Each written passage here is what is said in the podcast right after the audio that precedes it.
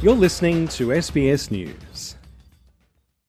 The arrival by boat of around forty men suspected to be asylum seekers in remote Western Australia this week has seen harsh words exchanged by the federal government and opposition. The men, reportedly from Pakistan and Bangladesh, were discovered near a remote indigenous community close to the former West Australian church mission of Beagle Bay. Prime Minister Anthony Albanese has confirmed he had spoken with Rear Admiral Brett Sonter, commander of Operation Sovereign Borders, Australia's military-led border security operation, following reports three groups of boat arrivals had been found.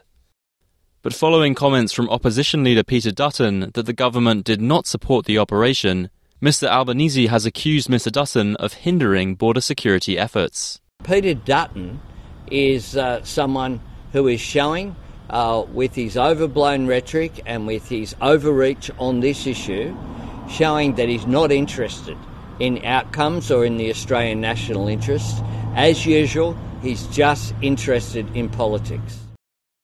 Mr Dutton, speaking on the day the Liberal Party launched its candidate for the crucial Dunkley by-election, has continued to attack the Prime Minister's personal record on border security. And the fact is that Anthony Albanese has never believed in Operation Sovereign Borders. He's always fought hard against it. We know that in the last budget, uh, on a cumulative basis, six hundred million dollars has been taken from Border Force and from Operation Sovereign Borders. As the Australian Border Force Commissioner points out, they are stretched, and I don't know whether the same level of surveillance is being undertaken as was the case when we were in government, but it's inconceivable that these boats would get through without being detected. Rear Admiral Sonter has previously said alternative narratives about the arrivals had the potential to be exploited by people smugglers. But members of the opposition, including Defence spokesman Andrew Hastie and Nationals leader David Littleproud, say the news is evidence the government is weak on border security and border force funding. Communications Minister Michelle Rowland has defended the government's record, telling Sky News Operation Sovereign Borders has been operating in exactly the same way since it was introduced under the previous coalition government. Mr Dutton says the operation is now nothing like how it was under the Liberal Party. We know that temporary protection visas have been abolished, and we also know that they've ripped money out of Operation Sovereign Borders. So the Prime Minister can't look the Australian people in the eye and honestly tell them that Operation Sovereign Borders is operating as it did under a coalition government. And this is another example of a train wreck policy from this government. Speculation suggests the Beagle Bay arrivals will be sent offshore. The A B C has reported a Nauru Airlines plane carrying some of the men left Broome and arrived in Nauru in the early hours of Sunday morning, after arriving at an Air Force base near Derby on Saturday.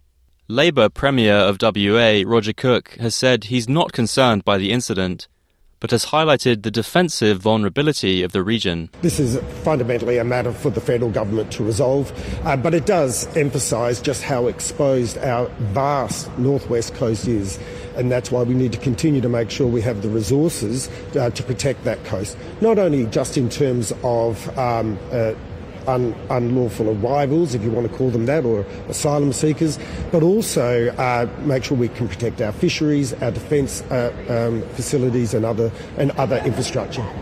The government hasn't confirmed reports of arrivals being sent offshore, but a statement from Home Affairs Minister Claire O'Neill has said the government's commitment to Operation Sovereign Borders is absolute. She's added that every person who has attempted to reach Australia unlawfully by boat since she has been minister is back in their home country or in Nauru, after what she describes as having wasted thousands of dollars and risked their lives. Mr Albanese has said the public can expect to be provided with an update by Border Force authorities imminently. Operation Sovereign Borders uh, is being implemented. Uh, we'll have more to say on that shortly, uh, but I do note the comments of uh, the commander of Operation Sovereign Borders, who's made very strong comments about the need for, politi- for uh, politics, politicians to not politicise national security. Penry Buckley, S B S News.